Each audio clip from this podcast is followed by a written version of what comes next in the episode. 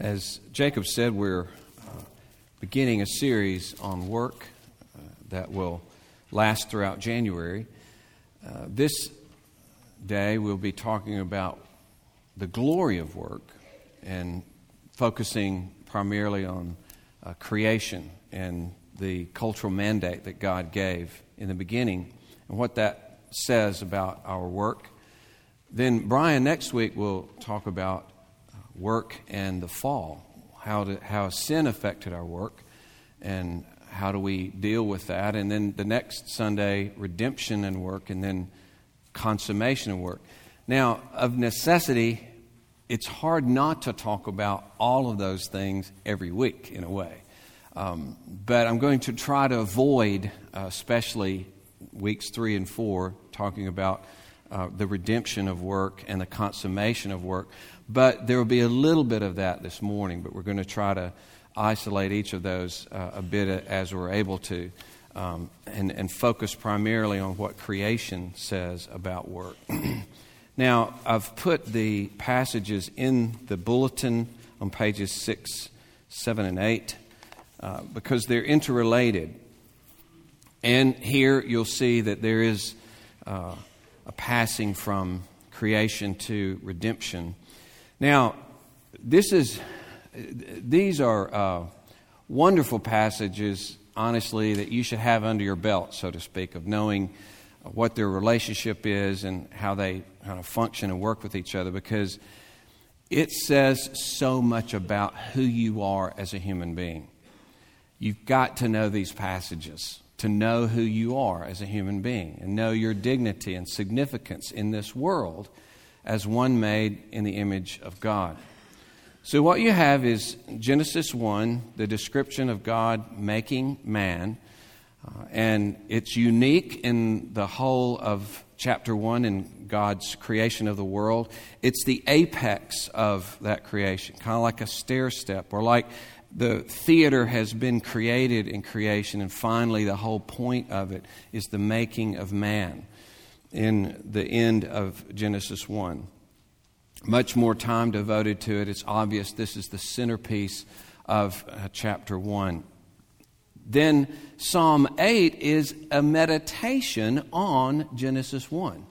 That's a real neat thing that we get to have is this psalmist's meditation on Psalm 1 and the significance of Psalm 1. and then on page 8, we'll read Hebrews chapter 2, which is this writer's meditation on Psalm 8. Okay? So, or really Genesis 1 as well, but he takes both Genesis 1 and Psalm 8, and he is speaking to the issue of okay, creation is under man, but then in a sense, it's really not because of sin what has Christ come to do about that? And what's significant about this is you'll see that a critical aspect of Christ's salvation is to restore reign to human beings. Because it is vital to us as image bearers to reign in this earth. We were made to reign, we are redeemed to reign. And so this does point to the consummation. It points to the future. And it shows this continuity between what we have been made to be and do in this world and what we will be and do in the next world. Because reign means the same thing, whether he's saying, subdue the earth and rule over it. And Psalm 8 celebrates this rule even in a sinful state. Hebrews 2 comes along and says, Yes, we do rule, but not really, but it has been totally restored or initially restored in Jesus Christ with the indication that it will be completely restored one day. The whole meaning of mankind is bound up in image and rule. And if we don't understand this, we have no idea what we're here for. We have no idea what our work is for. Why do we work? What's, it, what's this?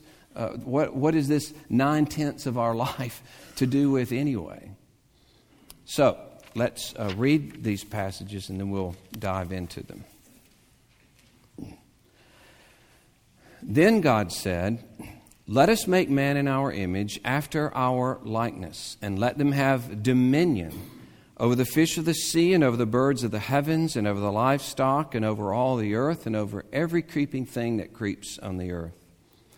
So, God created man in his own image. In the image of God, he created him, male and female, he created them.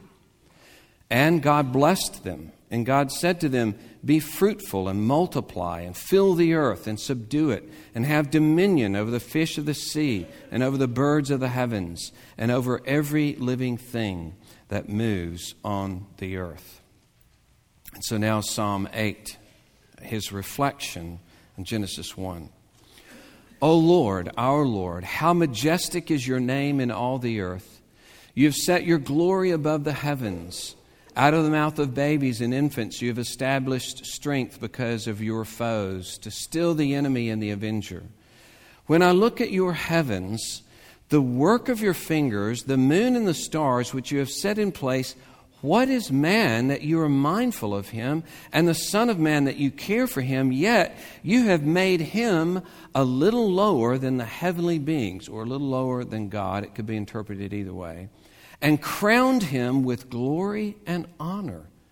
You have given him dominion over the works of your hands. You've put all things under his feet all sheep and oxen, and also the beasts of the field, the birds of the heavens, and the fish of the sea, whatever passes along the paths of the sea.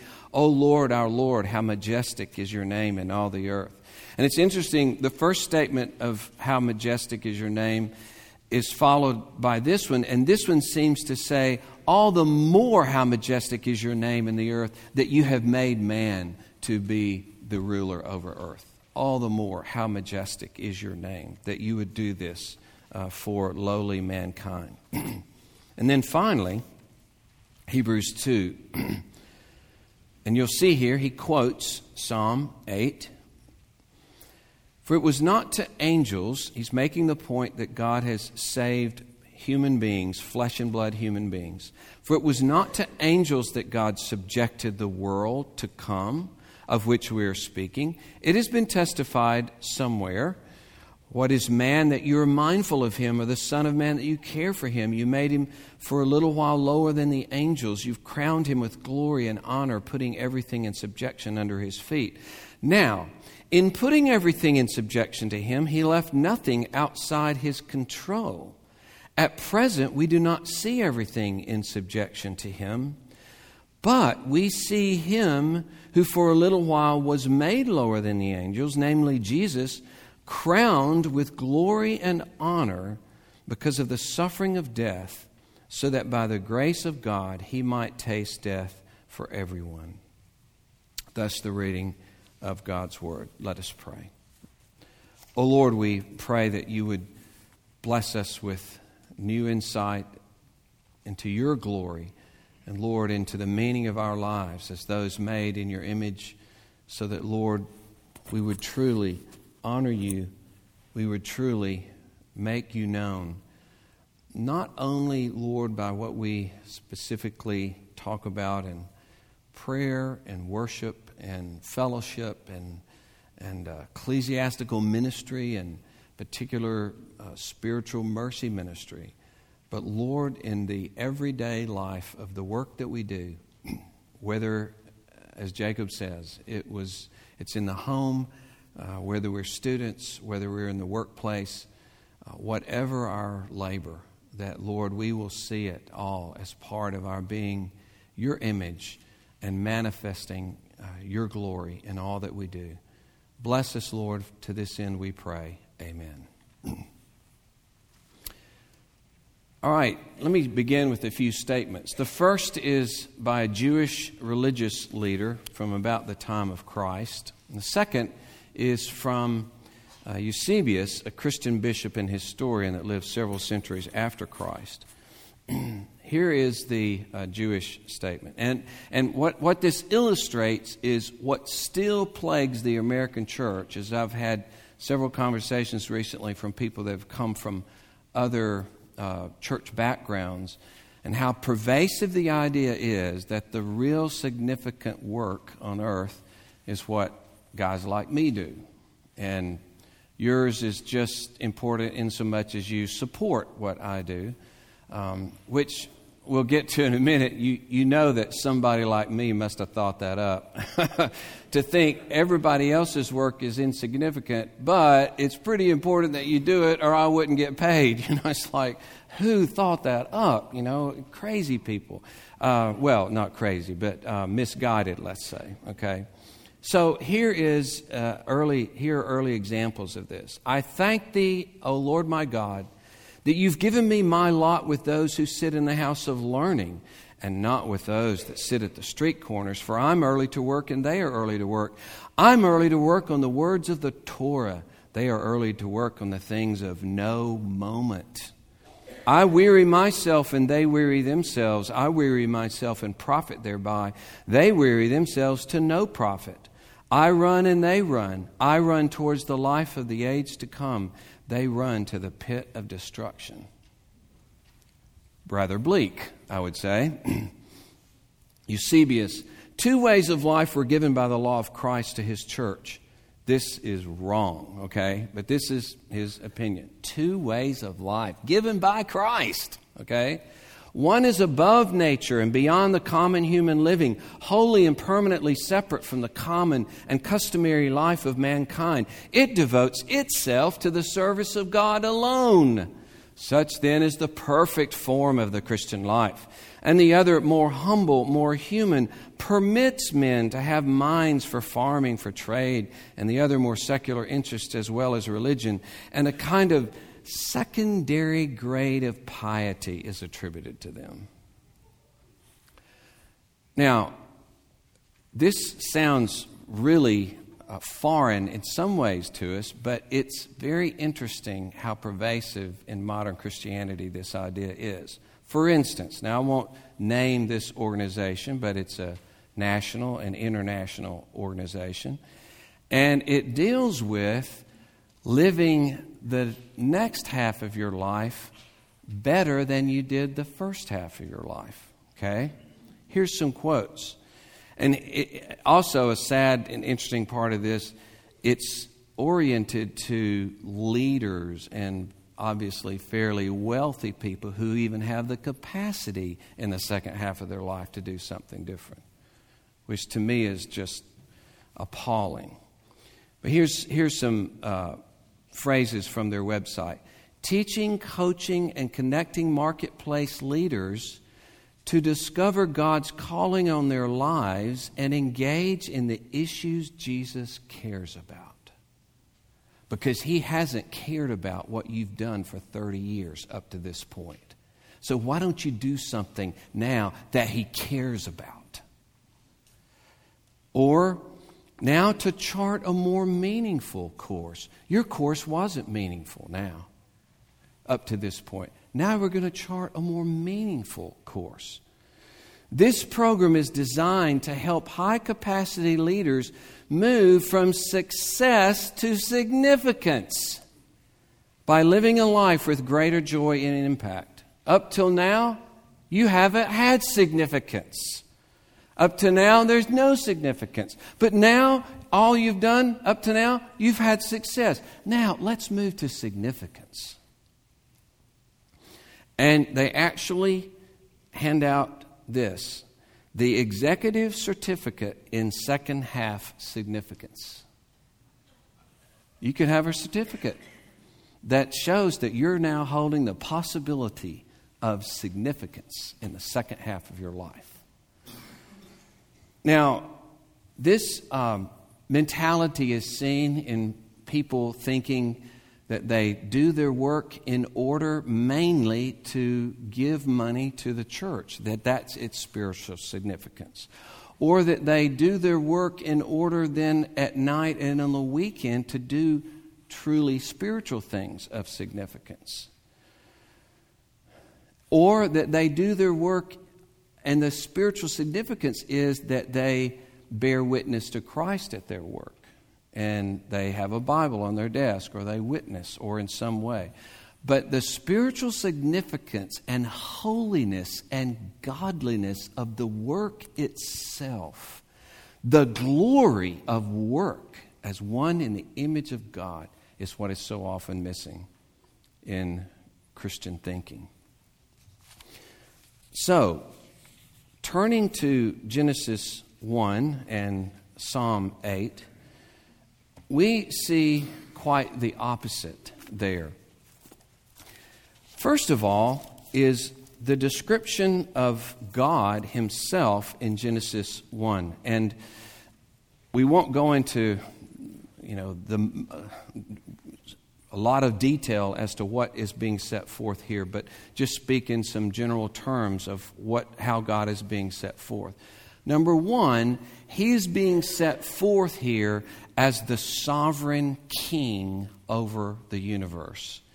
And he is ruling by royal decree in chapter 1. Okay? He's the sovereign king over the universe, and he's ruling by his royal decrees where in, in chapter 1 where he says, "Let there be," and it was. "Let there be," and it was. Psalm 33 verse 9 shares in the vocabulary of Genesis 1, okay? So it's the same kind of words, and it describes God's creativity that He spoke, it was, that's from Genesis 1, and then He commanded and it stood firm. And so, in that way, we see the commands of the king. In Psalm 148, it says, He commanded and they were created. He established, He gave a decree that cannot be transgressed. So these are the kingly decrees of God. And John Stott puts it this way God's first acts, his sovereign creating acts, are depicted as the initial edicts of the great king by which he founded and ordered his kingdom. And the very existence of the creatures is their obedience to his edict. Isn't that interesting? They came into being out of sheer obedience to the decree of the God, you will exist. Bam, here we are. We're existing. We've come into being because the king has declared that we should come into being. And so he then judges their existence is good. And, and this is reflected later in the Psalms where it says, He uh, has stormy winds that fulfill his words. Or Psalm 190, uh, 119, 91 that claims, All things are your servants. You see, he's the cosmic ruler, and all things are his servants. All things do his bidding as king. And there's this description of let us make God in our image. And the idea here is that he's addressing the divine council or the heavenly court of angelic beings, which speaks of his royalty, okay?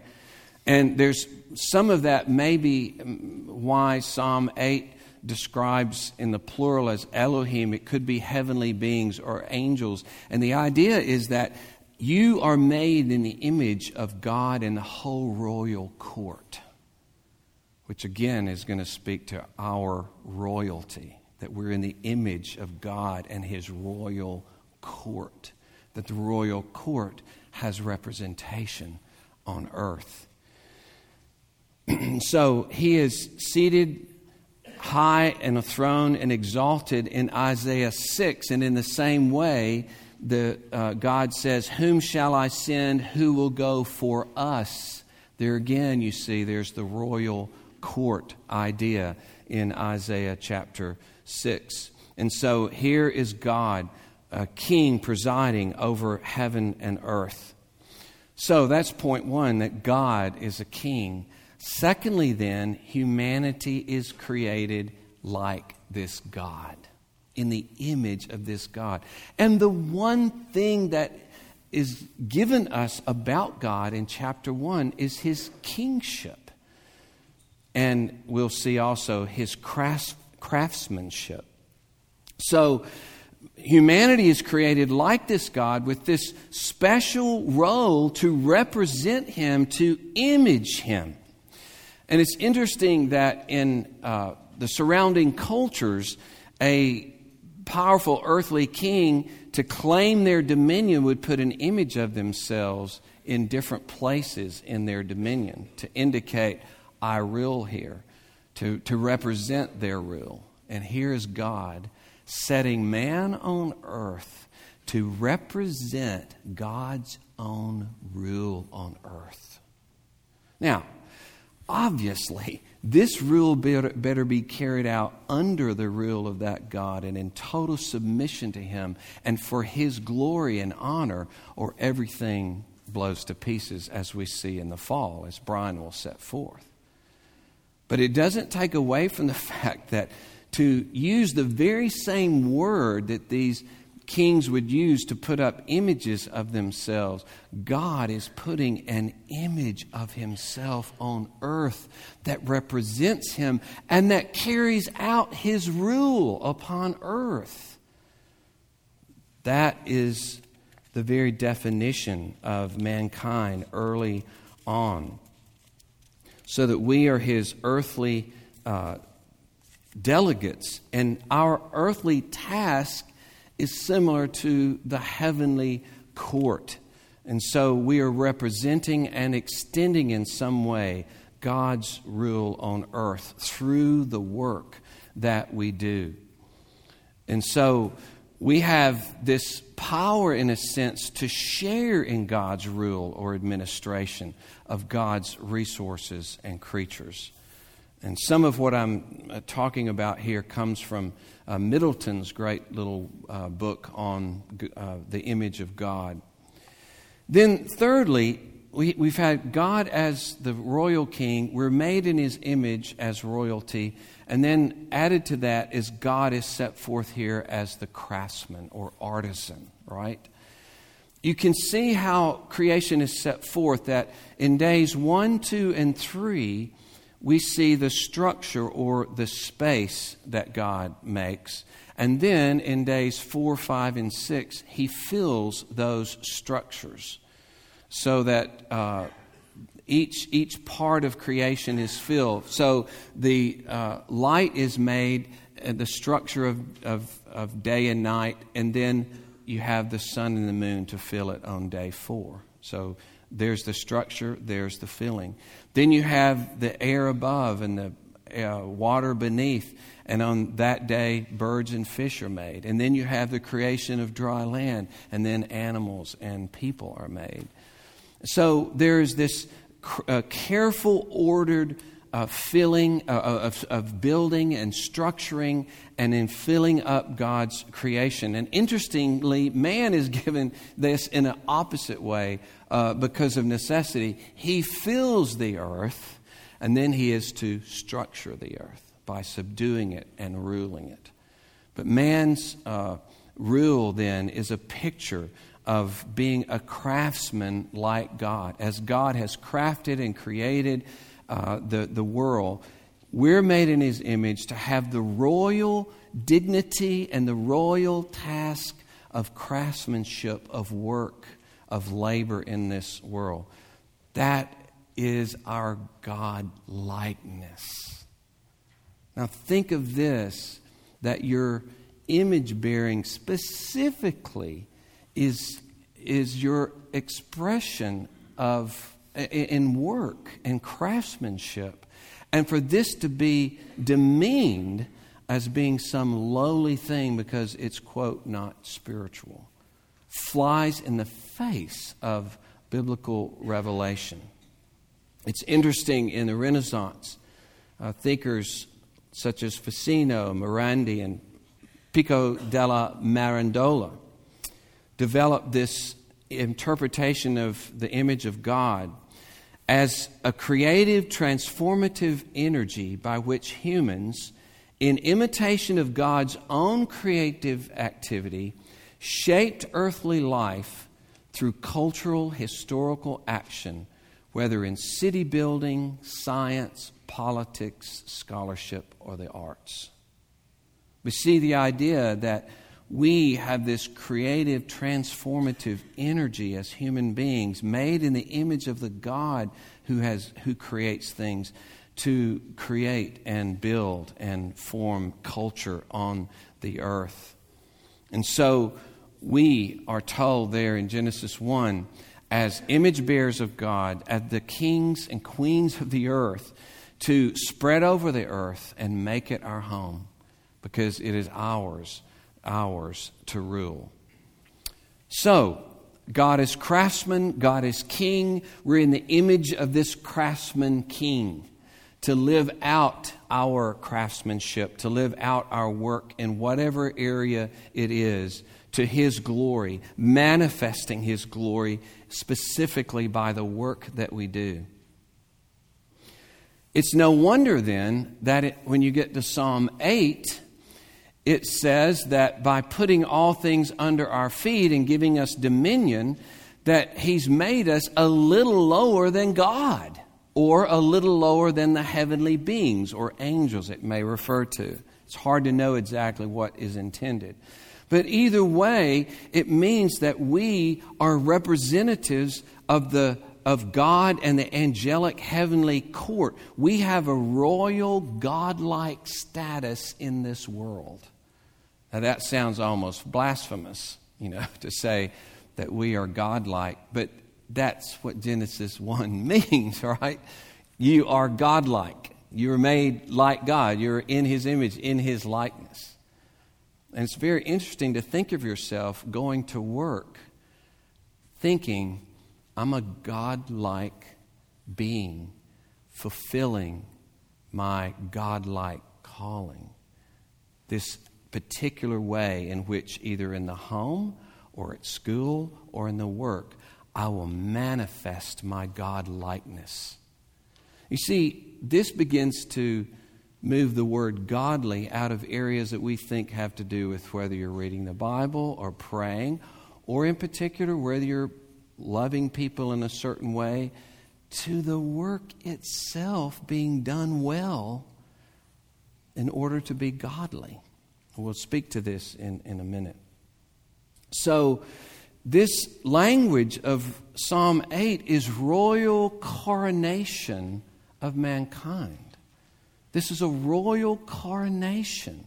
You've been put on the throne of earth to rule this earth, to rule over God's works.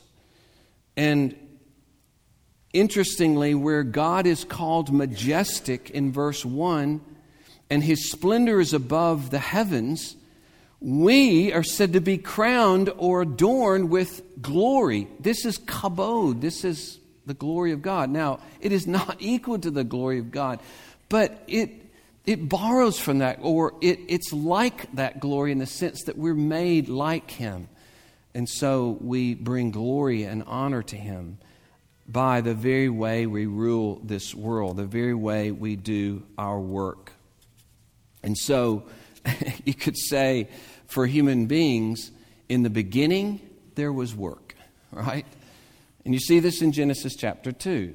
He was not made uh, there. It was not a retirement village where you played ping pong, bridge, and shuffleboard all day, right?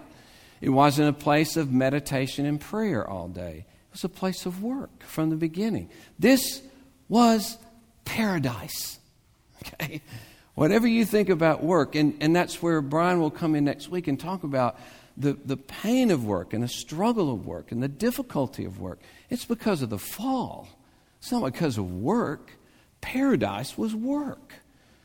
And another aspect of paradise was there was conflict in that there was a dragon in paradise, which is a whole different thing. But paradise sometimes is very different than what we think it, it was. And some of us honestly would say, Well, I don't know that I'd want to be in the Garden of Eden if that's what it was work. Uh, my idea of, of heaven is not work. As we will see, God's idea of heaven is work, reigning with Christ. I suggest to you that reigning is difficult. Ask Obama if reigning is easy or hard, right? Ask any leader how difficult it is to reign. That's what you're called to do now. That's what you will do in eternity. Work is vital to who you are as a human being. And part of what we are to be about is to find out how our work can be joyful, energetic, how we can do our work to God's glory and do it well. Um, This is underscored, of course, in the fourth commandment six days shall you labor and do your work. Uh, so the moral law assumes work is the normal course of your life and it's punctuated by rest to refresh us so that we can do our work. And you would think maybe in paradise that if they were perfect and holy, then the most holy thing they could have done was to pray all day. But Work is no less holy than prayer, and that's one of the problems with our modern evangelical approach to work. So, let's think of then a little bit of work in God's image. Our God, you see, is the God who plans, who creates, who builds, who has an eye for shape, for symmetry, for color and shading and detail and harmony. He organizes and structures massive and intricate ecosystems. He integrates them and maintains them. He planned and built the human body's interlocking systems that are complex beyond comprehension. He is not only an engineer and a builder, he's a repairman. I use man loosely, of course. For example, there's a bewildering whir of repairs being carried out in organisms, including humans, all over the world. I just observed one recently as I was trying to clean my razor, and I went the wrong way, stupidly. And I cut a chunk out of my thumb. This was the very day we had the children's uh, party. And kids, you might have noticed a big thing bandage on my thumb that day. Well, now you can hardly tell it's there who is it down there that's doing that job of work, you know? But that's what God does. He sets up, He's a repairman, and he's, he, repairs are being carried out all over the place. He's a janitor with an elaborate system for waste disposal and cleanup within any organism and then when any organism dies. God does every kind of work you can imagine. So, figuring out a solution to a problem in any field is a godly, godlike thing to do. See, the thing itself is godlike. It is a right thing to do. Studying ways to accomplish your work more efficiently and productively is a good and holy thing. Writing a good report is a holy thing. Studying for math is a holy thing. Giving a good presentation is an act of obedience. Fixing a good meal, cleaning a bathtub, putting in a row of azaleas, studying history, repairing a water main, a microscope, or a jet. Everything we do is in imitation of this God who communicates, who creates, who makes and maintains, who repairs and cleans. It doesn't matter what your work is from yard work, assembly line work, professional work, public work, housework, homework. If it is lawful work, then you must see it as your calling from God and see His pleasure in your work, as Eric Liddell did, talking to his sister. She wanting him to get on to the mission field. And he says, When I run, I feel His pleasure. And, brothers and sisters, you're not to feel his pleasure when you get off from work and then you go to a men's discussion group. Now I feel his pleasure. Now I'm doing something significant. Now I'm doing something spiritual. But as you work, in your work, as you diligently give yourself to your work, I am doing the spiritual, godlike thing, the royal task God has laid out for me. And it has continuity in some way that we will explore but it has continuity with my eternal work and reign with God in the new heavens and the new earth.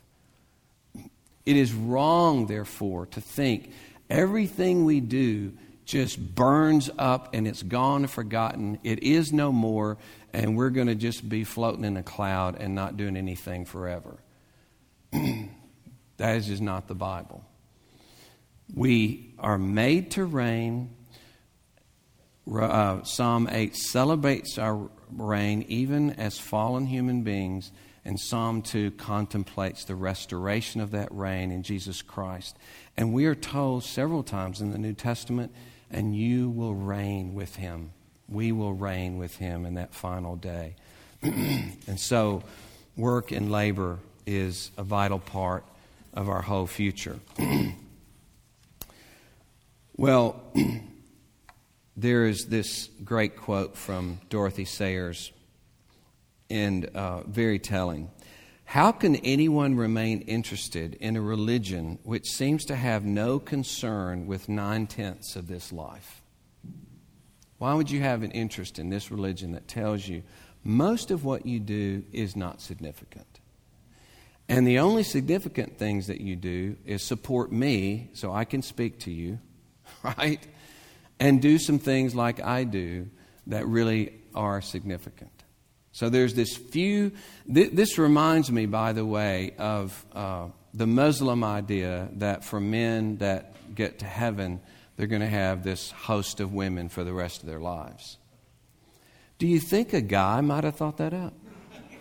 You think maybe a guy thought that up as a good idea? Yeah, maybe so. And sadly, it would only be people who are teaching the word that would come up with this idea that what I'm doing has significance and what you're doing doesn't. I mean, it borders on blasphemy to me that would go so against what Scripture says about the inerrant dignity and glory about what every single one of you are doing in every single job that you do, unless it's something illegal or whatever, of course. So, Dorothy Sayers. The church's approach to an intelligent carpenter is usually confined to exhorting him not to be drunk and disorderly in his leisure hours and to come to church on Sundays. What the church should be telling him is this that the very first demand that his religion makes upon him is that he should make good tables. There you go. That's what God says. Carpenter, make good tables. Make good tables. Work at it. Craft it. Study it. Practice it. Work over and over and over until you can do it. Make good tables. That is godliness. Church, by all means, and decent forms of amusement, certainly. But what use is all that if in the very center of his life and occupation he is insulting God with bad carpentry?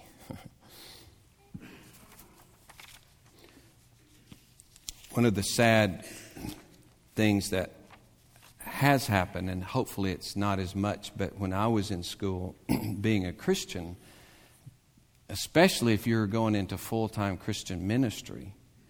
And for good or ill, and some of you probably uh, at least have expressed to me, I'm glad this happened to you, and others probably would say, Gosh, I wish it hadn't happened to you. I would probably be a doctor if I had been under the influence of RUF because my dad was a doctor and I loved biology and math and did real well in it, and I was going to be a doctor until I was told that the most significant, the only real significant thing you can do is to go in the ministry.